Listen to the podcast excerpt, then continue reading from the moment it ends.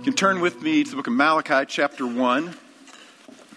You know, and let me just say, you guys get to hear Blake week in and week out, so it's easy to forget what an absolutely amazing teacher Blake is. I, I mean, I, honestly, if I have a Sunday off, I love to come and listen to Blake teach. He's probably one of the best Bible teachers I think I've, I've ever listened to.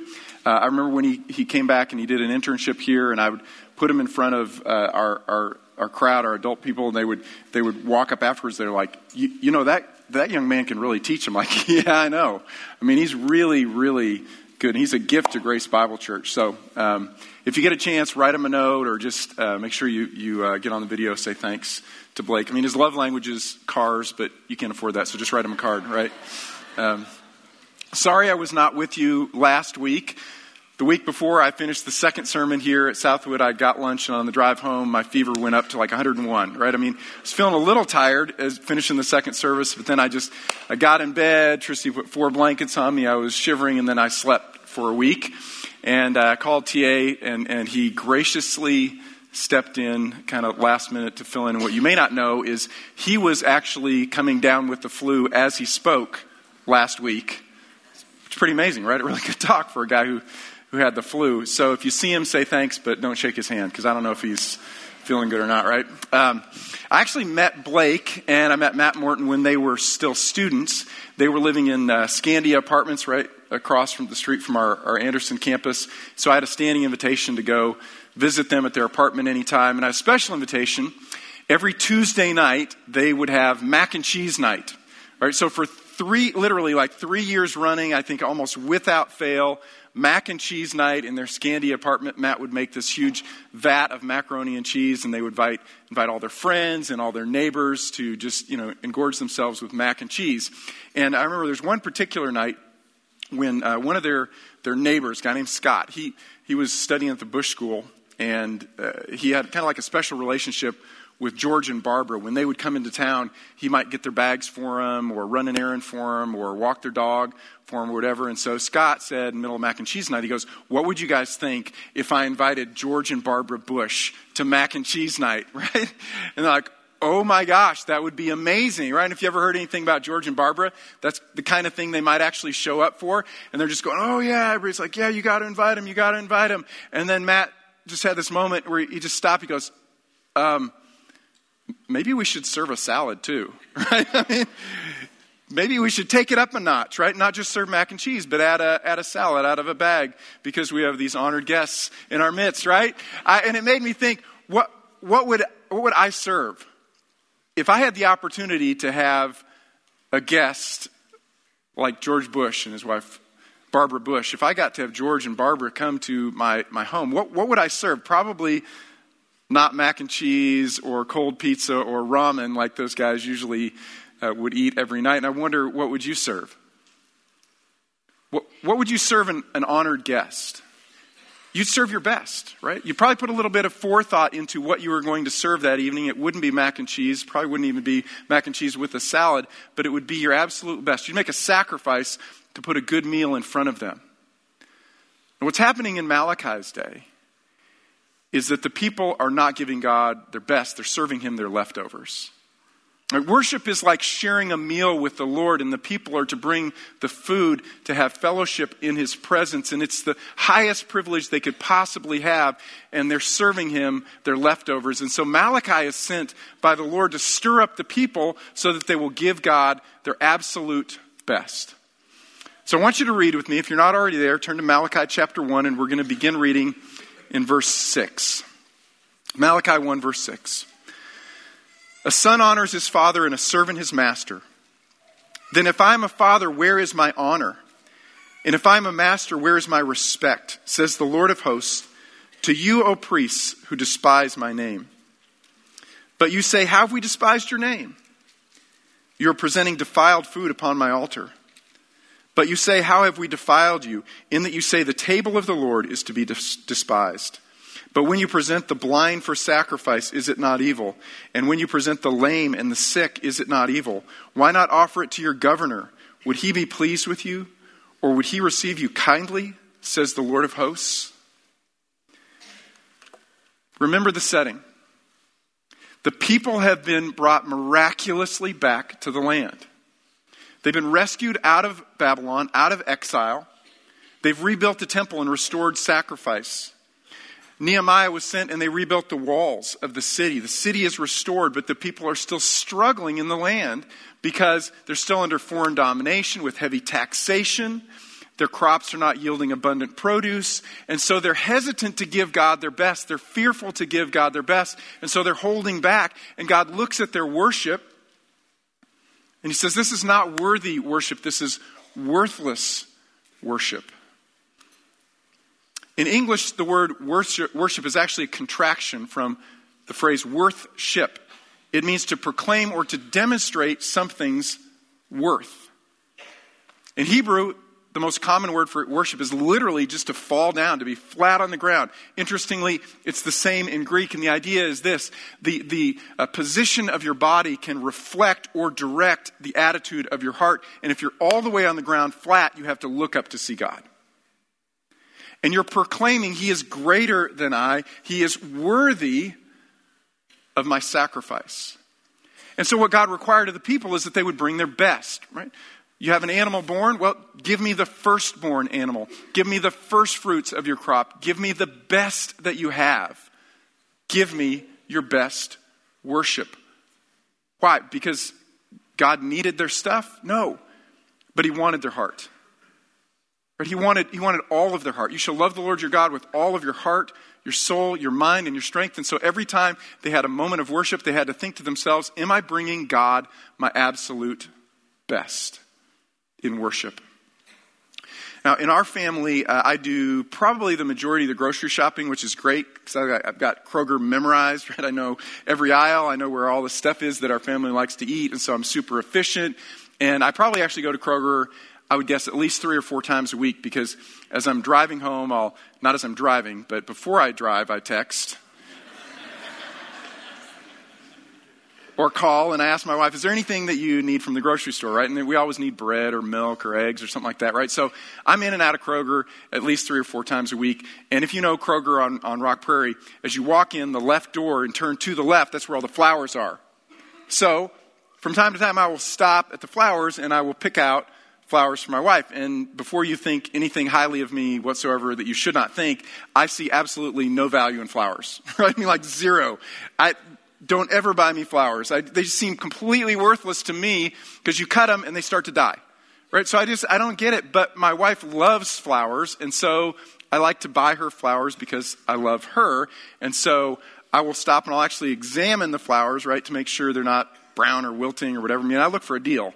But I'm, I'm checking. I w- I don't want to bring her home something that's kind of nasty and gnarly looking because I want to show her that I value her. Right? And she values flowers. So I make the sacrifice to give to her. Now, my friend um, Brad Evans, who also works here, I'm, I'm going to use an illustration about Brad that I, I did ask permission to tell this story. But um, Brad, uh, it took him a while to figure this principle out before he was married, before he met Susan, he was on Campus Crusade for Christ staff. And he and another staff guy, they discovered that the local florist shop at the, the end of the weekend, so Monday morning, uh, any flowers that they hadn't sold over the weekend, they would, uh, kind of secondhand flowers, they would take all of those and they would put them in the dumpster behind the floral shop. Right? You, just, you can feel where this is going, can't you? So if they timed it just right, they could go by the dumpster on Monday morning and they could get armfuls of cut flowers that they would gather up and then they would distribute to the staff girls, the Cru staff girls, who just absolutely loved it that they were consistently receiving flowers from Brad and one of their other coworkers. They loved it until they found out that these flowers had been rescued from the dumpster. Right? Then it just didn't it didn't go well at all, right? Uh, remember uh, the, the phrase, uh, it's the thought that counts? Right? It depends on the thought, right? I mean, this is just an afterthought. Tr- uh, funny, uh, Tracy and I actually experienced the same kind of thing. We have a, we had a, a person close to our family, let me just say, who, who gave us a really nice coffee table book for Christmas one year and, and gave that to a, a bunch of other folks who were uh, in our circle, and we opened it up. Like, wow, this is a really nice coffee table book. And uh, this guy got super excited. He goes, "Yeah, it's amazing." I was just walking behind the dollar store, and I looked in their dumpster, and they just had armloads of this. And we're like, "Oh, right." Thanks. It's the thought that counts. Depending upon what the thought is, if it's an afterthought, that doesn't feel like love at all. So, what were the people thinking in Malachi's day? Look at chapter 1, verse 12 the Lord says, You are profaning it. That is, you're profaning my name. My name is who I am. My name is what I've done. It's my character, it's my attributes, it's my personality, it's my works, and you are profaning. Literally, you are regarding it as common. It's just like any other name. You're regarding my name as common, in that you say, The table of the Lord is defiled. And as for its fruit, its food is to be despised. You also say, My, how tiresome it is, and you disdainfully sniff at it, says the Lord of hosts. And you bring what was taken by robbery and what is lame or sick, so you bring the offering. Should I receive that from your hand, says the Lord? To despise something meant literally to look down on that thing, and if I'm looking down on that thing, I'm above that thing. You're looking down on the name of the Lord rather than lifting up the name of the Lord. You're coming to worship, which is pictured as sharing a meal with the Lord, uh, the privileged guest, and you are to supply the food, which is your offering for the meal with the Lord, and you're bringing your second best, your third best, you're bringing your leftovers. You're defiling my name. And the Lord says, This is worthless worship. So, what's the solution? Verse 10. Oh, that there were one among you who would shut the gates, that you might not uselessly kindle fire on my altar. I'm not pleased with you, says the Lord of hosts, nor will I accept an offering from you. The Lord says this you know what? Just stop. Would you just stop for a minute? Just shut the gates and think about what you're doing here. Think about this transaction between us. I've invited you to come and share a meal with you. I've invited you to be in my presence, and you've forgotten who I am. I'm the King of Kings and the Lord of Lords. I'm the creator of the universe and the sustainer of all things. I'm the one who rescued you out of slavery in Egypt, and I rescued you out of slavery and oppression in Babylon, and I've restored you to the land. All the good gifts that you have are from me. It's a privilege to be in my presence. Could you just stop for a moment and think about what we're doing here? Verse 11 For from the rising of the sun even to its setting, my name will be great among the nations. And in every place, incense is going to be offered to my name, and a grain offering that is pure, for my name will be great among the nations, says the Lord of hosts. Verse 14, the second half of the verse, because I am a great king, says the Lord of hosts, and my name is feared among the nations. And right now, your worship of me is not worthy of me because I'm great. I'm incomparable. There's none like me. And there's nothing like this moment where I call you into my presence. So, what does worthy worship look like? Well, that's a huge topic, so I'm just going to give you a few characteristics. First is this worthy worship is sacrificial by nature, right? The sacrificial system required what? Sacrifice, right? It's not a trick question. Sacrificial system required sacrifice. There was cost involved. Uh, remember when the, the plague was sweeping through Israel because David had ordered a census. And thousands of people were dying, and the Lord said, To stop the plague, you need to make a sacrifice. And so David approached Araunah and he said, I need your threshing floor because this is the place that I need to make a sacrifice to the Lord. And Araunah said, Let me just give it to you and I'll give you the oxen to make the sacrifice. And David said, No, because I will not offer to the Lord that which costs me nothing. It needs to cost me something because in the cost I remember how valuable the Lord is. I won't offer to the Lord that which costs me nothing. Now, I recall my, my senior year in college, one of my friends was dating a girl really seriously, and uh, he decided he wanted to marry her, and so uh, he went out and he got a ring. right? And we were all excited for him. He bought the ring, and we were over at his house. He said, Hey, do you guys want to see the ring? I absolutely, this is really cool. Uh, let's see it. He brings the ring out, and he opens it up, and I swear to you, we couldn't actually see the diamond. Now, I'm not saying that every girl has to have a huge diamond or whatever, you know, and even now, some people don't like a solitaire. Back then, a solitaire was the only kind of thing you, you get. But this solitaire was like so solitary you couldn't find it. Like it was like they'd been cutting the diamond and by accident a little flake went off and then he stuck that in there. And I'm like, I mean, really, we're like, I mean, we, we just stopped. There were three of us were like, you know, we had to like bend in close to see it. And I mean, and then we all kind of look back. We're like, oh man, this is not going to go good. This is not going to go good. Oh, awesome. Great, right? So week later, he gives her the diamond and we see him go, hey, how'd that go? He goes, uh, she ended up with a bigger diamond. And I'm not saying that she was materialistic or anything, but I'm just saying he was cheap right? He was just he was just a cheap dude, and and she felt that cheapness, and it devalued her because he didn't make a sacrifice. There was no sacrifice involved. Now, let me rescue my friend Brad. Brad did figure this out, right? He did figure this out. Um, this story will make sense only if you know Brad loves maybe more than anything hunting and fishing. Like he's a man of the field and stream. He's an outdoor guy. He was raised in uh, Missouri on a, a farm, and so his life was kind of centered around the cycles of hunting and fishing. And uh, during college, and then right after college, he had purchased for himself a really nice, nice fishing boat, and he had a four wheeler. And he met Susan, and he had no cash, but he wanted to marry her. And so he sold that which previously had been most valuable to him his boat and his four wheeler. And so, if you want to know what a boat looks like on someone's finger, you just look at Susan's diamond, right? He, he gave it up. And I asked him a little while back, I said, Well, what do you think? Was it worth it? he goes, Oh, come on. I valued her so much more highly that it really didn't even feel like a sacrifice. Right? Worthy worship, by its nature, is sacrificial. God doesn't need our money, He didn't need their animals, He doesn't need our time, He doesn't need our talents, but we need to worship. Right? And so we need to sacrifice. Because every time we sacrifice, we're reminded that God is most valuable. Right? Worship fundamentally aligns us with this truth of the universe that God is worthy.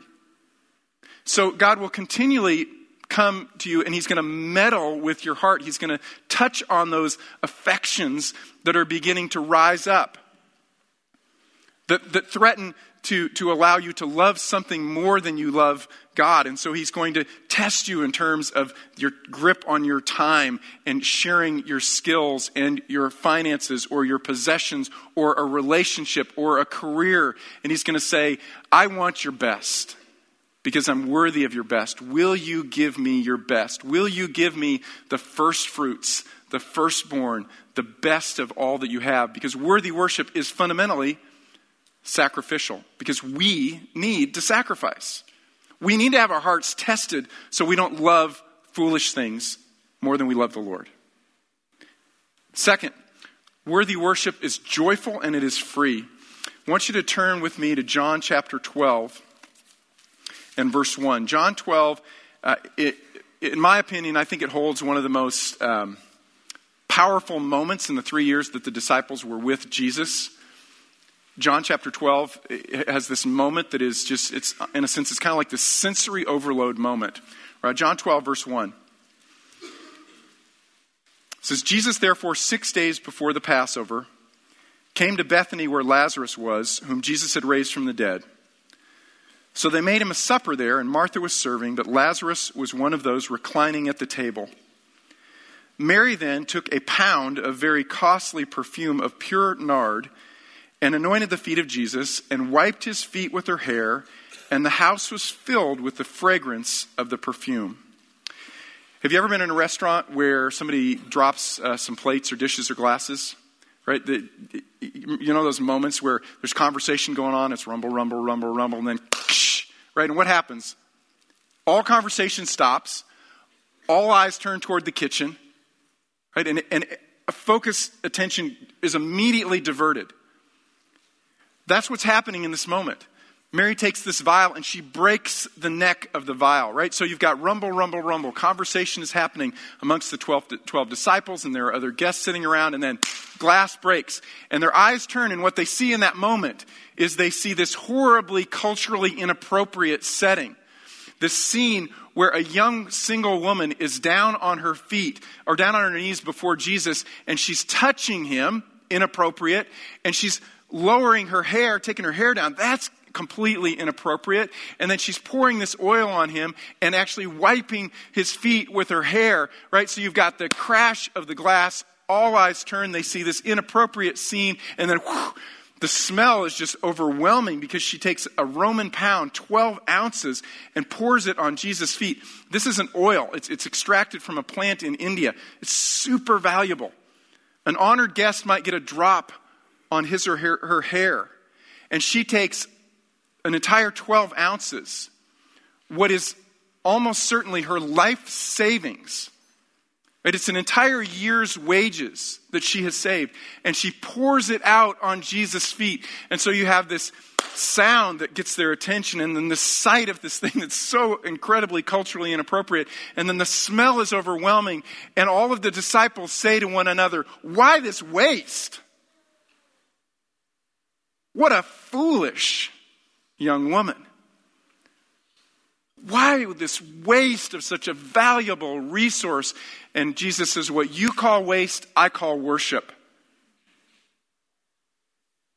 Yes, it was sacrificial, it was very costly, but it was joyful and it was free. No one coerced her, no one told her to give. She just gave because she loved Jesus. It was just joyful and it was free. It was the overflow of her heart that she wanted to give. And that's worthy worship. It's a privilege to worship, but sometimes privileges feel like burdens, don't they? Because you just get in the habit and you're just going through the motions. And you're not stopping and thinking about the privilege, it's just drudgery. I remember as I was going through seminary, which was an incredible privilege to be there, but there were frequently times where it just felt like a burden. It felt like drudgery. It felt like a burden to study the Word of God, right? Which doesn't even sound like it should fit in the same sentence, but it felt like that sometimes. And it was, there were several reasons. One of those reasons was because it was expensive. When I was at uh, A&M, I was paying, I started at $4 a credit hour. Gasp, right? And then by the end of my time, the tuition had gone up so much it was $16 a credit hour, and students were, you know, rioting in the streets against $16 a credit hour. It was, you know, but it was really, really, really inexpensive. There were semesters when uh, my books cost more than my tuition. I know, gasp. It was crazy. And then I went to seminary, which is a private school, and my tuition was like 10 times more, 12 times more. And so it was really expensive, and I was working menial jobs. I worked as a security guard and I moved furniture and I took tickets at a parking garage. And my friends are beginning their process of climbing the corporate ladder. And they were buying houses and they were buying new cars and they were getting married. And I was still single. And it was a struggle. And I was coming out of economics. And so I was a quantitative guy. And now all I'm doing is reading and writing. And I was struggling. And it just felt like drudgery. And then I would stop and I would remember the privilege. I would remember that first day that I stepped foot into chapel, the chapel service and I just was overwhelmed and I just cried and I said, Lord, thank you that I have time to set aside just to study your word. And I remembered the privilege that it was to learn and to grow in the Lord. I'm going to read you a short note. This was written by a, a prospective student, an African student who was trying to get to Dallas Seminary. And uh, he sent this note to one of the professors. He wrote, Greetings in the name of our Lord Jesus. My wife and I are still trusting the Lord for a scholarship from Dallas Seminary to enable me to enroll next school year. Our village was attacked by rebel forces and we lost everything we had. I would appreciate it if you were to email a photocopy of my letter of acceptance from DTS. Kindly consider my request. My letter of acceptance went missing when some unknown gunmen stayed in my home after we ran away from home. I will tell you, in my experience at seminary, the most godly people were the international students. Because they just had this sustained sense of gratitude. It's such a privilege to worship. And it's a privilege to serve. Right? To, to, to serve was also to worship. So for the priests, the word that's sometimes translated service is also another word for worship. Their worship was their service, and their service was their worship. So listen to these words from Deuteronomy chapter 10. It reads At that time, the Lord set apart the tribe of Levi to carry the ark of the covenant of the Lord, to stand before the Lord to serve him, and to bless in his name until this day. Therefore, Levi does not have a portion or inheritance with his brothers because the Lord is his inheritance. See what he's saying? Uh, all of the other tribes, they got a big chunk of land in which they could settle. But Levi, you're not going to get a, a, a piece of land because you're going to get me. You're going to have the privilege of drawing closer to me than any other tribe has. So, what I'm going to do is I'm going to give you a few cities in each of these areas for you to dwell in so that you can teach the people about me. You can represent me, and then you'll be on your rotation. You'll come to Jerusalem and you'll draw into my presence, and I will be your inheritance. So if someone was born in the tribe of Simeon and said, you know, I want to be able to go into the Holy of Holies or into the holy place and make an offering, I want to be a priest, the Lord would say, no, it's only for the Levites. Somebody from the tribe of, of Ephraim said, I want to be a priest. The Lord said, No, it's only for the Levites. Somebody from the tribe of Judah said, I want to be a priest. No, it's only for the Levites. It's a special privilege that they get to draw close to me and they worship me through their service.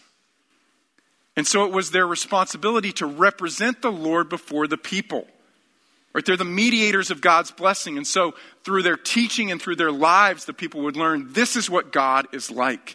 And then they would take the people's sacrifices and prayers and bring them before the Lord. They would stand in mediation between the Lord and the people, and the people would learn what God was like from them. So, when they brought their sacrifices, the priest's responsibility was to take that sacrifice and say, That's not your best.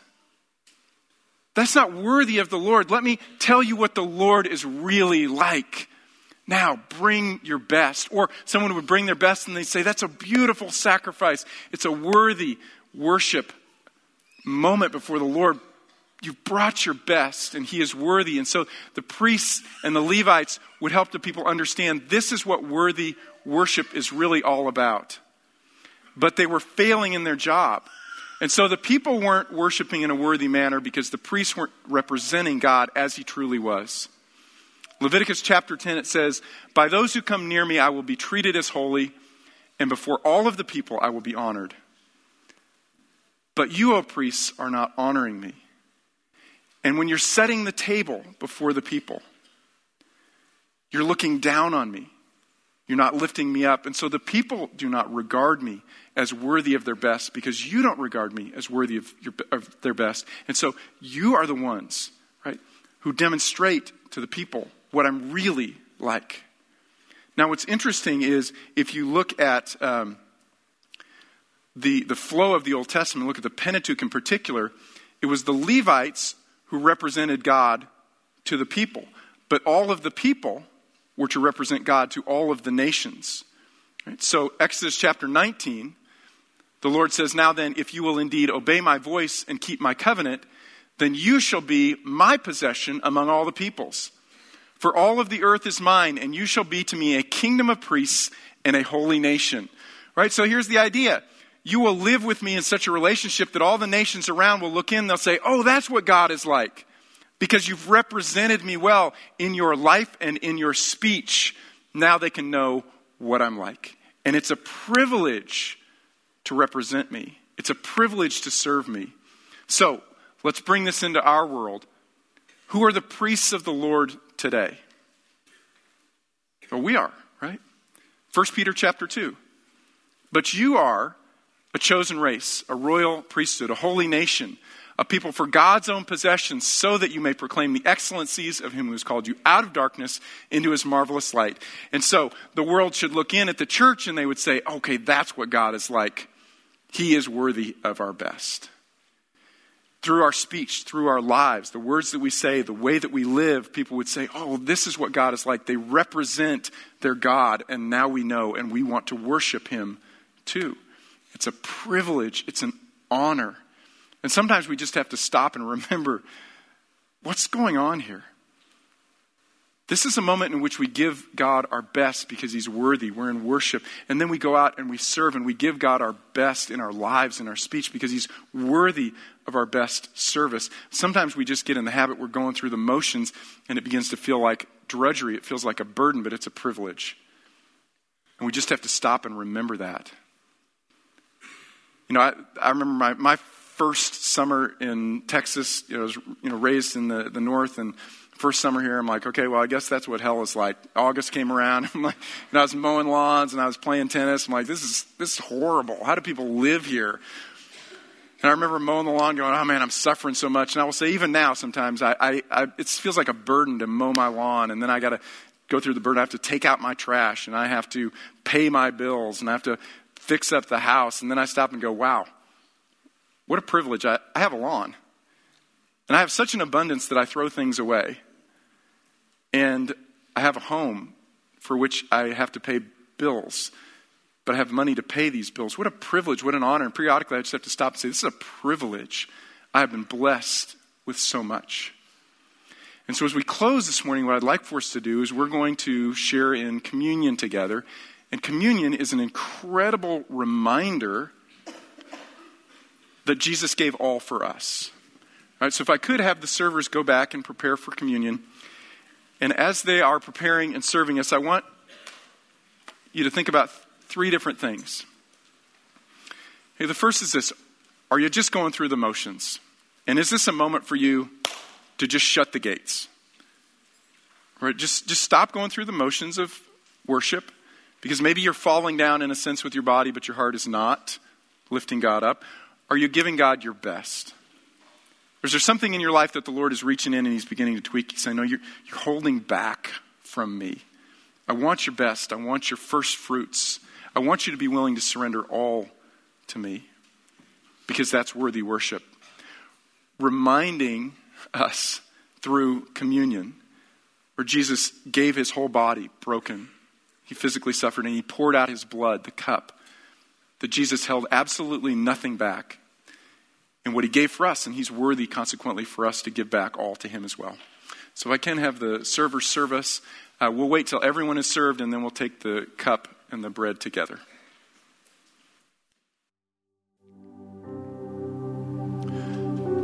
On the night that Jesus was betrayed, he took the bread and he broke it, he said, This is my body broken for you. Do this in remembrance of me.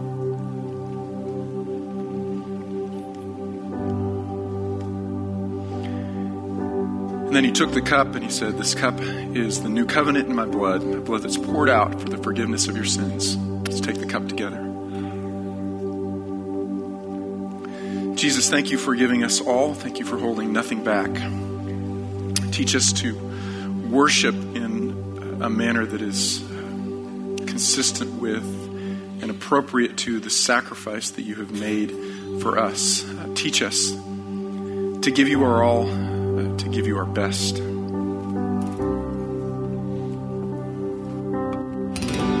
Let's stand, let's respond in worship.